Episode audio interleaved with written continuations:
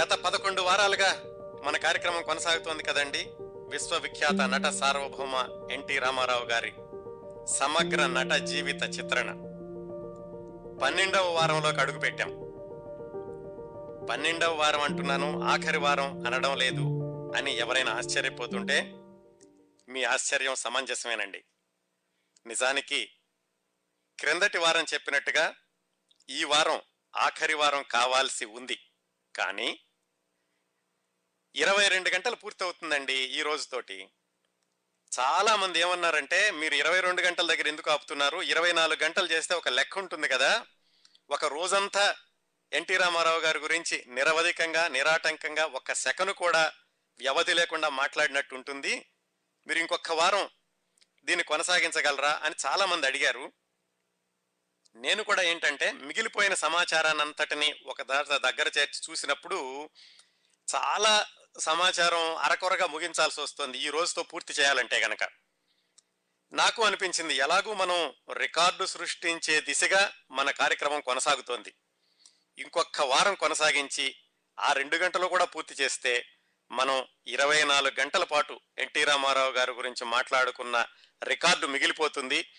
ఇలాంటి రికార్డు సృష్టించే అవకాశం మనకి మళ్ళీ రాదు. ఇన్ని గంటల సేపు మాట్లాడుకోగలిగినటువంటి స్టామినా ఉన్న వ్యక్తి ఇంకొకరు దొరకడం కూడా మనకి చాలా కష్టం. అందువల్ల ఎలాగో ఇంత దూరం నడిచి వచ్చాం కాబట్టి ఇంకొక రెండు గంటలు నడుద్దాం వచ్చే వారం కూడా. దాంతో ఇరవై నాలుగు గంటలతో ఈ కార్యక్రమానికి స్వస్తి చెబుదాం. అందువల్ల ఈరోజు ఆఖరి వారం కాదు వచ్చే వారం ఆఖరి వారం అవుతుంది. ఈరోజు వచ్చే వారం ఏం మాట్లాడుకుంటామో కూడా ఇప్పుడు చెప్తాను. ఈరోజు ఎన్టీ రామారావు గారి చిట్ట చివరగా విడుదలైన సినిమా శ్రీనాథ కవి సార్వభౌముడు. అది క్రిందటి వారం మాట్లాడుకోవాల్సింది. క్రిందటి వారం సమయాభావం వల్ల దాన్ని ఈ వారానికి వాయిదా వేశాం. ఈరోజు ఆ సినిమా గురించి మాట్లాడుకుందాం. దాని తర్వాత సినిమాల్లో ఎన్టీఆర్ యాక్సిడెంట్స్. చాలా షూటింగుల్లో ఆయనకి ప్రమాదాలు జరగడం వాటి నుంచి ఆయన చాలా మొండిగా బయటపడడం ఈ విశేషాలన్నీ తర్వాత రెండో అంశంగా మాట్లాడుకున్నాం. మూడో అంశం నుంచి ఎన్టీఆర్ గారి గురించి వివిధ నటులు దర్శకులు ప్రముఖ వ్యక్తులు వ్యక్తపరిచినటువంటి అభిప్రాయాలు. అది ఈ వారం రెండో సగభాగంలో మొదలవుతుంది. వచ్చే వారం కూడా అది కొనసాగుతుంది. వచ్చే వారం ఈ ప్రముఖుల అభిప్రాయాలతో పాటుగా వీరబ్రహ్మేంద్ర స్వామి చరిత్ర విశేషాలు అలాగే ఎన్టీఆర్ గారి గురించి పరభాషా నటులు శివాజీ గణేశన్ ఎంజి రామచంద్రన్ రజనీకాంత్ వాళ్ళేమన్నారు? అవన్నీ వచ్చేవారం ఉంటాయి. దాని తర్వాత చిట్ట చివరగా ఎన్టీఆర్ గారు సృష్టించినటువంటి రికార్డులు. అది వచ్చే వారం చిట్ట చివరి అంశంగా అది ఉంటుంది. దాంతో మన ఇరవై నాలుగు గంటల కార్యక్రమం ముగుస్తుంది.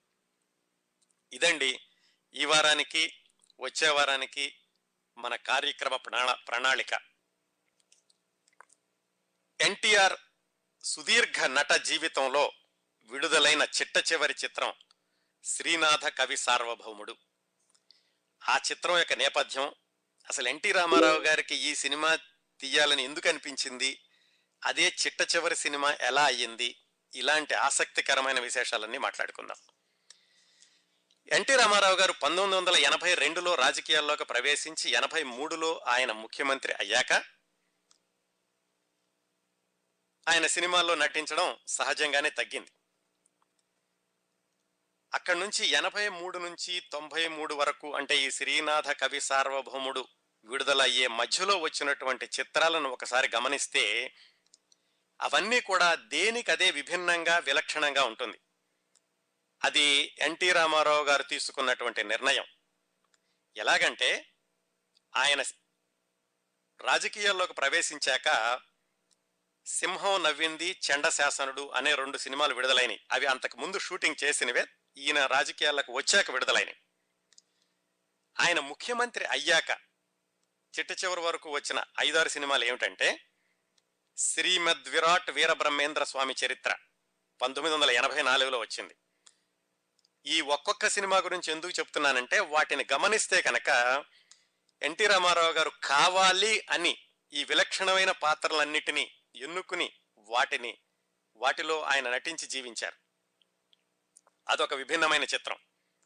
ఎనభై నాలుగు నుంచి తొంభై ఒకటి వరకు ఏడు సంవత్సరాలు ఒక్క సినిమా కూడా రాలేదయింది. తొంభై ఒకటిలో బ్రహ్మర్షి విశ్వామిత్ర. అది మళ్ళీ ఒక విభిన్నమైన చిత్రం. దాని తర్వాత తొంభై రెండులో సామ్రాట్ అశోక. ఈ రెండింటికి భిన్నమైన చిత్రం. ఆ తర్వాత మేజర్ చంద్రకాంత్. అది ఏప్రిల్ పంతొమ్మిది వందల తొంభై మూడులో వచ్చింది. అది సాంఘిక చిత్రం. చిట్ట చివరగా వచ్చింది శ్రీనాథ కవి సార్వభౌముడు. నిజానికి శ్రీనాథ కవి సార్వభౌముడు మేజర్ చంద్రకాంత్ కంటే ముందే తయారైంది కానీ విడుదలవ్వడం మాత్రం ఆలస్యమైంది. అందువల్ల ఆయన నటించిన చిట్ట చివరి చిత్రం మేజర్ చంద్రకాంత్ అయితే విడుదలైన చిట్ట చివరి చిత్రం శ్రీనాథ కవి సార్వభౌముడు. ఇప్పుడు ఒకసారి చూడండి. వీరబ్రహ్మేంద్ర స్వామి చరిత్ర బ్రహ్మర్షి విశ్వామిత్ర సామ్రాట్ అశోక మేజర్ చంద్రకాంత్ శ్రీనాథ కవి సార్వభౌముడు. దేనికదే విభిన్నమైన చిత్రాలు. ఒకదానికి ఒకదానికి పొంతన లేదు పోలిక లేదు. పైగా ఎన్టీ రామారావు గారు మొట్టమొదటి నుంచి కూడా విలక్షణమైన పాత్రల్ని అన్ని పౌరాణిక చారిత్రాత్మక పాత్రల్ని ధరించాలన్నటువంటి తపన ఆయనలో మొట్టమొదటి నుంచి కూడా ఉంది. ఈ శ్రీనాథుడి పాత్ర కూడా ధరించాలని ఆయనకి చాలా దశాబ్దాలుగా ఆయనలో ఆలోచన ఉంది. ఎందుకు అంటే ఎన్టీ రామారావు గారికి తెలుగు భాష అన్నా తెలుగు ప్రజలు అన్నా తెలుగు సంస్కృతి అన్నా తెలుగు జాతి గత వైభవం అన్నా ఆయనకి చాలా ఆసక్తి. దానికి ఆయన ప్రాణాలైనా ఇచ్చేవాళ్ళు అన్నట్టుగా ఆయన సినిమాల్లో పాటలు కానీ ఆయన సినిమాల నిర్మాణం కానీ ఆయన సినిమాలో నటన కానీ అలాగా తెలుగు ప్రజల చుట్టూ అభిమానం చుట్టూ తిరుగుతూ ఉండేది. శ్రీనాథుడు తెలుగు భాషకి సంస్కృతం పక్కన సరిపీట వేయించాడు. అలాగే శ్రీనాథుడు తెలుగు దేశానికి తెలుగు భాషకి చేసినటువంటి సేవ అనన్యమైనది. ఇవన్నీ కూడా ఎన్టీ రామారావు గారి మెదడులో ఎప్పటి నుంచో మెదులుతూ ఉన్నాయి. ఆయన మనసులో ఎప్పటి నుంచి కూడా ఈ శ్రీనాథుడి పాత్ర ధరించాలి అన్న కోరిక చాలా దశాబ్దాలుగా ఉంది. ఏం జరిగిందంటే ఈ శ్రీనాథుడి పాత్రతోటి శ్రీనాథుడు భక్త పోతన రెండు అవినాభావంగా ఉన్నటువంటి పాత్రలు కదా భక్త పోతన మొట్టమొదటిసారిగా పంతొమ్మిది వందల నలభై రెండు నలభై మూడు ప్రాంతాల్లో మొట్టమొదటి సినిమా వచ్చింది.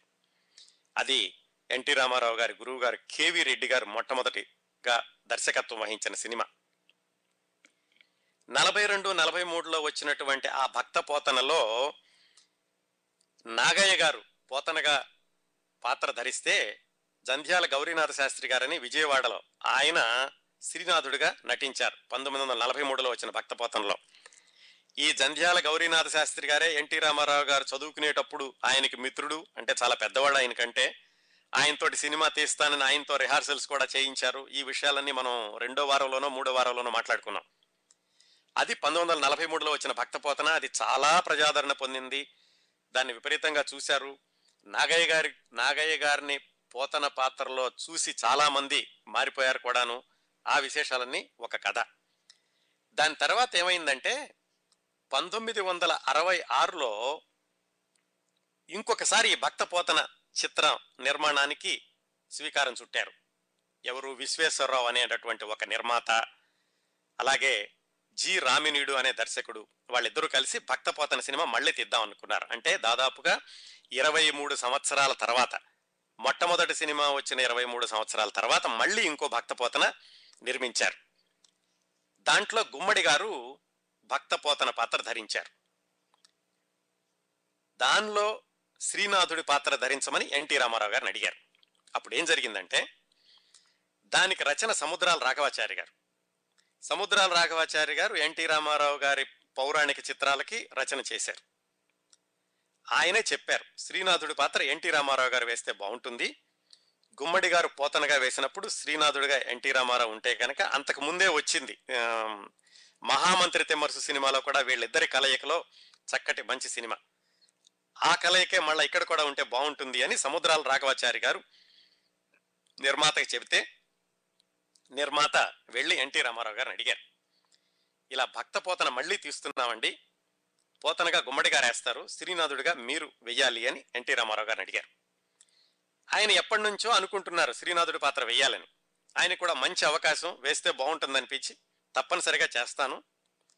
అయితే నాకు ఒక ఆరు నెలలు గడువు కావాలి అని అడిగారు. ఆరు నెలలు ఎందుకండి? మీకు ఖాళీ లేదా అంటే నాకు డేట్స్ గురించి కాదు. శ్రీనాథుడి పాత్ర ధరించాలంటే గనక నేను ఆ పాత్రలో వదగాలి అంటే నేను బ్రాహ్మణ్యాన్ని నేర్చుకోవాలి.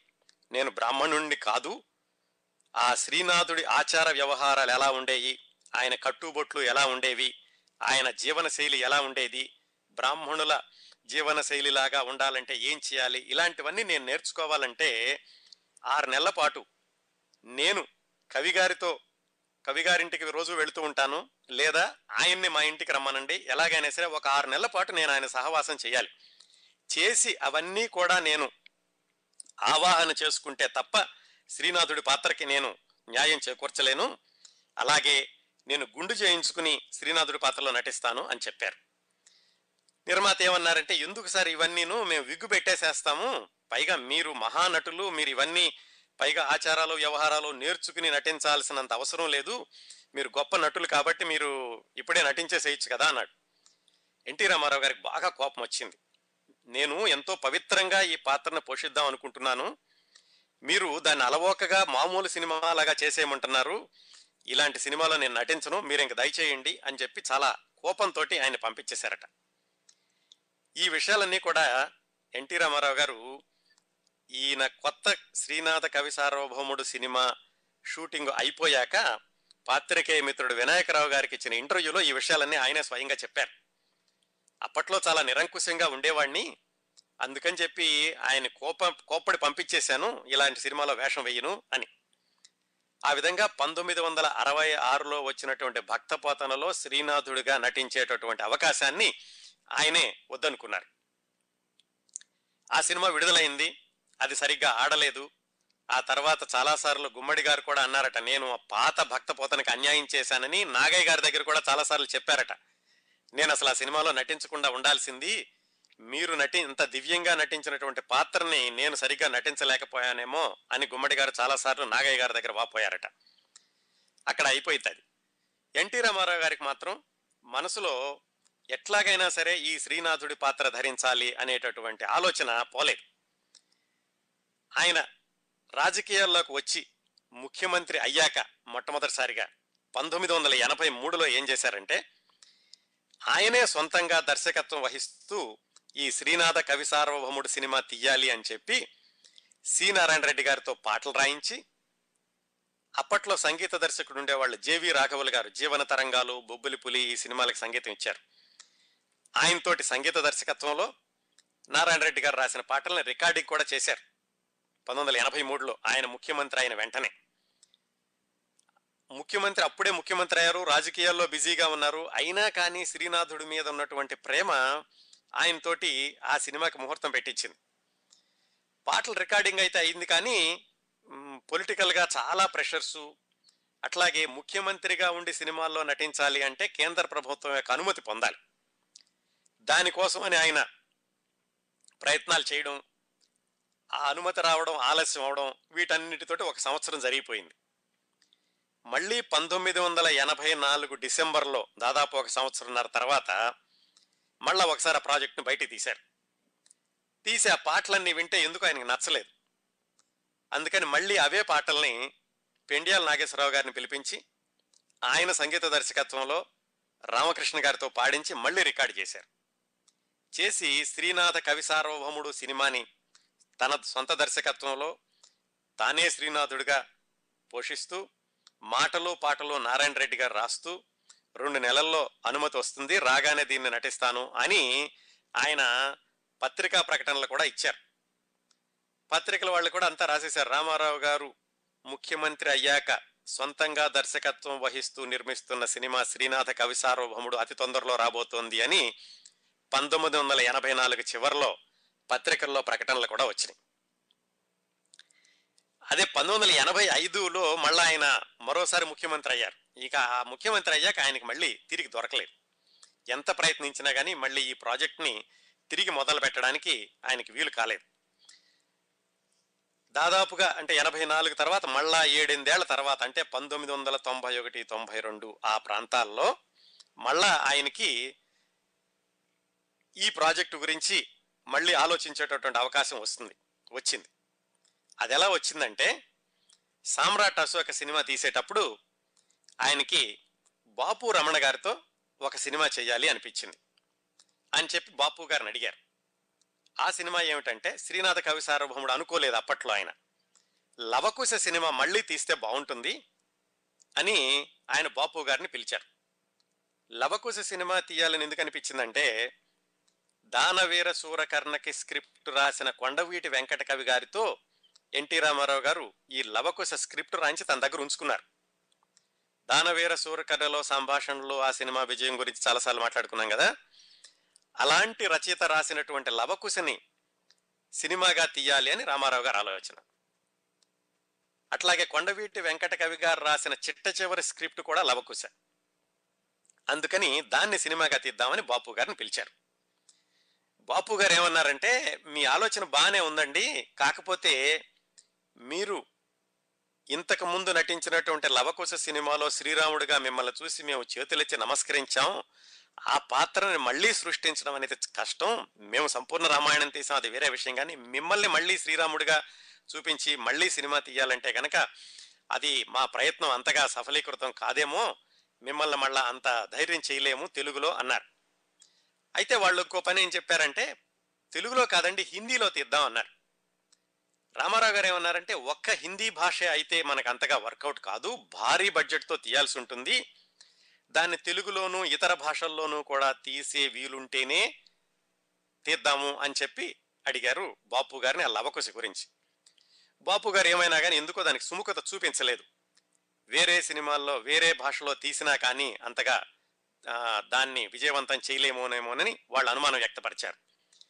అప్పుడు ఎన్టీ రామారావు గారికి తాను ఎనిమిది సంవత్సరాల క్రిందట వదిలేసినటువంటి శ్రీనాథ కవి సార్వభౌమ స్క్రిప్ట్ గుర్తొచ్చింది. అప్పుడు అడిగారు ఏమండి పోనీ అయితే ఒక పని చేయండి లవకుశ వద్దు పని శ్రీనాథ కవి సార్వభౌముడు తీద్దాము అని బాపు రమణ గారిని అడిగారు. బాపు గారు ఏం చెప్పారంటే వద్దు సార్ ఈ శ్రీనాథుడి సినిమా వద్దు. శ్రీనాథుడు అంటే మీకెంత అభిమానమో మాకు అంతకు మించిన అభిమానం ఉంది. కాకపోతే ఈ రోజుల్లో ఈ రోజుల్లో అంటే ఇప్పుడు పంతొమ్మిది వందల తొంభై ఒకటి తొంభై రెండు ప్రాంతాల్లో హీరోయిజం ఎక్కువగా వెలిగిపోతోంది తెలుగు సినిమాల్లో. అలాగే మీరు సాహసాలు చేస్తుంటే చూశారు ప్రేక్షకులు ఎంతో వైభవంగా పెరిగి చిట్ట చివరికి కష్టాలు పాలైనటువంటి శ్రీనాథుడి పాత్రలో మిమ్మల్ని ప్రేక్షకులు స్వీకరించలేరేమో మరొకసారి ఆలోచించండి అని రామారావు గారికి చెప్పారు. పైగా చారిత్రాత్మకంగా చూసుకుంటే మొట్టమొదటి నుంచి కూడా అంటే పంతొమ్మిది వందల ముప్పై నుంచి కూడా కవి జీవితం ఆధారంగా తీసినటువంటి ఏ సినిమా కూడా సక్సెస్ కాలేదు. ఆ మొట్టమొదటి భక్త పోతన తప్ప ఆ తర్వాత కవి జీవితాన్ని ఆధారంగా తీసుకుని సినిమాలు ఏవి కూడా ప్రజాదరణ పొందలేదు. ఆ సెంటిమెంట్ను పక్కన పెట్టినా కానీ రామారావు గారిని ఎన్నో వై దాదాపుగా మూడు వందల పాత్రల్లో నటించిన ఎన్టీ రామారావు గారిని శ్రీనాథుడు చిట్ట చివరిలో దీనంగా చనిపోవడాన్ని ప్రేక్షకులు స్వీకరించలేరు అని బాపు గారు చెప్పారు.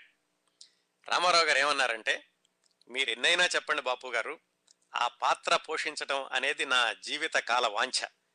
ప్రజలు చూస్తారా లేదా అన్నది పక్కన పెట్టి నేను ఆ పాత్రని పోషించాను అనేటటువంటి తృప్తి నాకు ఉండాలి. ఏమైనా సరే ఈ సినిమా మీరు చెయ్యండి మీరు దర్శకత్వం వహించండి. నేను ఏమీ చేయను ఏమీ కల్పించుకోను. సెట్లోకి వస్తాను. మీరు ఎలా నటించమంటే అలా నటించేసి వెళ్ళిపోతాను.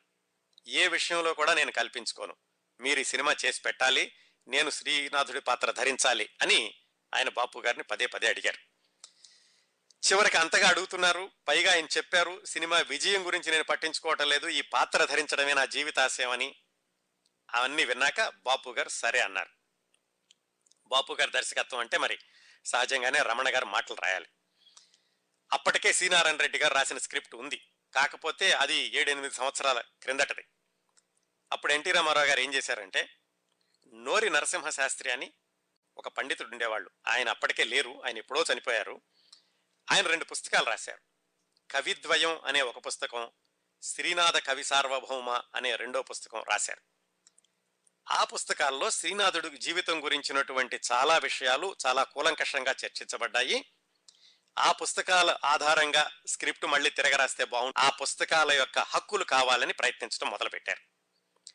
నోరి నరసింహశాస్త్రి గారి అబ్బాయి ఢిల్లీలో ఉన్నారని తెలిసి ఆయన కబురు చేశారు. ఇలాగ మీ నాన్నగారి పుస్తకాల హక్కులు మాకు కావాలి. మేము శ్రీనాథ కవి సార్వభౌముడు అనే సినిమా తీయబోతున్నాము.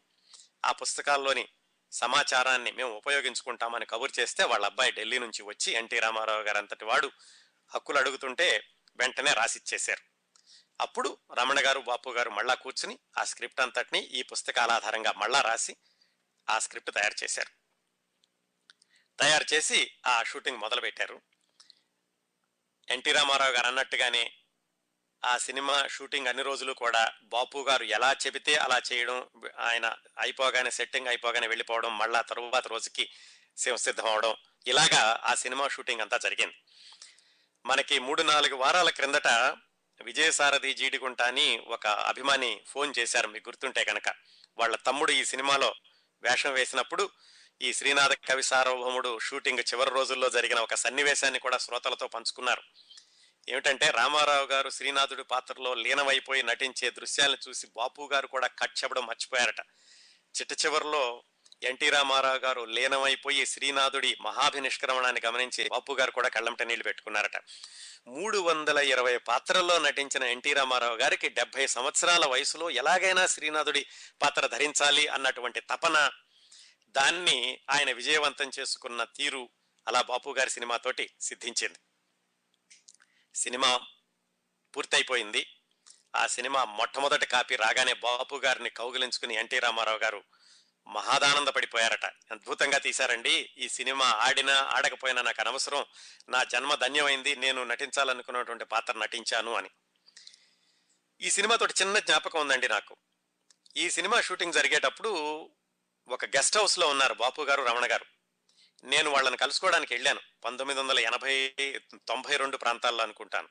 బాపు గారి గురించి ఎవరో ఒకళ్ళు బాపు గారిని బుచ్చిబాబు గారని ఒక రచయిత ఉండేవాళ్ళు. బుచ్చిబాబు గారి భార్య సుబ్బలక్ష్మి గారు బాపు గారికి బంధువు. ఒకసారి వెళ్ళి కొంచెం బాపుకి చెప్పిరా నాయన నాకు చూడాలనుంది బాపునంటే నేను ఒక పాత్రికేయ మిత్రుడిని తీసుకుని బాపు గారిని రమణ గారిని గెస్ట్ హౌస్లో కలిశాను. అప్పుడు తెలిసింది శ్రీనాథ కవి సార్వభౌముడు షూటింగ్ జరుగుతోంది అని. ఆయనతో కాసేపు మాట్లాడి తర్వాత ఆయన్ని సుబ్బలక్ష్మి గారి ఇంటికి పంపించాను. వేరే విషయం అనుకోండి. శ్రీనాథ కవి సార్వభౌముడు అనగానే నాకు ఆ సందర్భం గుర్తొచ్చింది. చాలాసేపు ఒక గంట రెండు గంటల సేపు వాళ్ళతో మాట్లాడే చక్కటి సదవకాశం దొరికింది. వాళ్ళ ఆ శ్రీనాథ కవి సార్వభౌముడు మరో రోజు తీయబోయే దృశ్యాల గురించి చర్చించుకుంటున్నారు ఆ రోజుల్లో అట్లా శ్రీనాథ కవి సార్వభౌముడు ఎన్టీ రామారావు గారి జీవితాశయంగా తీర్చిదిద్దబడిన చిత్రం. సినిమా విడుదలయ్యింది. అండ్ బాపు గారు అనుకున్నట్టుగానే సినిమా ప్రజాదరణ పొందలేదు. ప్రజలు దాన్ని సరిగ్గా చూడలేదు. సో ఎన్టీ రామారావు గారు నటించి ఎంతో ఇష్టపడి నటించినటువంటి సినిమా చిట్ట చివరగా విడుదలైన సినిమా ప్రజాదరణకి అంతగా నోచుకోకుండా అక్కడ ఆగిపోయింది. అవండి శ్రీనాథ కవి సార్వభౌముడు ఎన్టీ రామారావు గారు నటించాలనుకోవడం ఆయన తపన పడిన విధానం. ఇక ఇందులో గమనించాల్సింది ఏమిటంటే డెబ్బై సంవత్సరాల వయసు వచ్చేసింది. ఎన్నో పాత్రలు నటించారు. దాదాపు అన్ని పాత్రలు పోషించారు. పౌరాణికాల్లో ప్రతినాయక పాత్ర పోషించారు పురాణ పాత్రలు పోషించారు సాంఘికాల్లో అన్నీ పోషించారు. అయినా కానీ నటన మీద ఆయనకున్నటువంటి అంకిత భావం అంటారు చూడండి. డెబ్బై సంవత్సరాల వయసులో కూడా ఏమైనా సరే శ్రీనాథుడు నటించాలి అని దాన్ని ఆయన కోరిక నెరవేర్చుకున్నారు. అవి శ్రీనాథ కవి సార్వభౌముడి చిత్రం గురించినటువంటి విశేషాలు. ఈ సినిమాలో ఎన్టీ రామారావు గారు శ్రీనాథుడి గురించి చెప్పినటువంటి కొన్ని సంభాషణలు విన్నాక తరువాతి అంశానికి వెళదాం. వాగ్దేవి నమ. నమ. దేశ భాషలందు తెలుగు లెస్స. అని శ్రీకృష్ణదేవరాయల వారు ఉద్ఘోషించడానికి చాలా కాలం ముందుగానే కర్ణాటక రాజ్యసభలో తెలుగు జెండా ఎగురవేసిన తొలి తెలుగు మహాకవి శ్రీనాథుడు. దేశంలోని కవి పండితులందరిపై ధ్వజమెత్తి విజృంభిస్తున్న గౌడ డిండిమ భట్టును జయించి ఆయన కంచుడక్కను పగులగొట్టించిన కవి సార్వభౌముడాయన. తెలుగులో మహాభారతాన్ని మనకు ప్రసాదించిన కవిత్రయం నన్నయ తిక్కన ఎర్రాళ్ళ తరువాత మనం సగర్వంగా చెప్పుకునే సరస్వతి వరప్రసాది. శ్రీనాథ్. కవితా శిల్పంలోనే కాక జీవన శిల్పంలో కూడా పెద్దనాది ప్రబంధ కవులకు ఆ తరువాత కవులకు వరవడి పెట్టిన మహాపురుషుడు. పుట్టింది పండిత వంశంలో పెరిగింది బాలకవిగా మరుత్తరాడ్ చరిత్ర శాలివాహన సప్తశతి శృంగార నైషధం భీమఖండం కాశీఖండం హరవిలాసం పల్నాటి వీర చరిత్ర. ఇలా ఎన్నో ఎన్నో. శ్రీకృష్ణుడి రాసలీలలాగే శివలీలను మనోహరంగా చిత్రించిన ఈశ్వరార్చన కళాశీలుడు. నిరంతరం రాజులతో మంత్రులతో సరస సాహిత్య గోష్ఠులు జరుపుతూ కనకాభిషేకాలు అందుకుంటూ కస్తూరియాది పరిమళ ద్రవ్యాలను ఆస్వాదిస్తూ నిండు జీవితం సాగించిన నిత్య భోగి. ఆయన భోజన ప్రియుడు కన్నెపిల్ల పరిమళంతో పాటు కరివేపాకు సువాసనపై కూడా సమానంగా సరదాగా కవిత చెప్పిన కమనీయ రమణీయ పురుషుడు. తెలుగు తనం ఆయన కవితాధరం. తెలుగు జనం ఆయన జీవనవనం. తెలుగు దేశమంతా ఒక పెద్ద పెళ్ళి పంది అందులో నిత్య కళ్యాణం పచ్చతోరణంగా విహరించాడు. ఆ వీధుల్లో ఆ పందిళ్ళలో ఆయన వర్ణించని వయ్యారి భామ లేదు. పలనాటి సీమలో దాహమైతే పద్యం ఓరుగంటిలో కోడి పందాలు చూస్తే కవిత. తిరునాళ్ళలో తిరిగే వన్య వన్యల వధూమణుల మీద చంపకాల జల్లులు. సింహాచలం నుంచి శ్రీశైలం వరకు ఆయన చూడని క్షేత్రం లేదు. పాడని పద్యం లేదు. ఆడని సరసం లేదు. పూలు ఎందుకు పూస్తాయి? పిల్లలు ఎందుకు నవ్వుతారు? కన్నె పిల్లలు ఎందుకు గుబాడిస్తారు? వెన్నెలు ఎందుకు విరగబూస్తుంది? అందుకే శ్రీనాథుడు కవిత చెప్పాడు. అందుకే మీరు ఈ కథ చూడండి.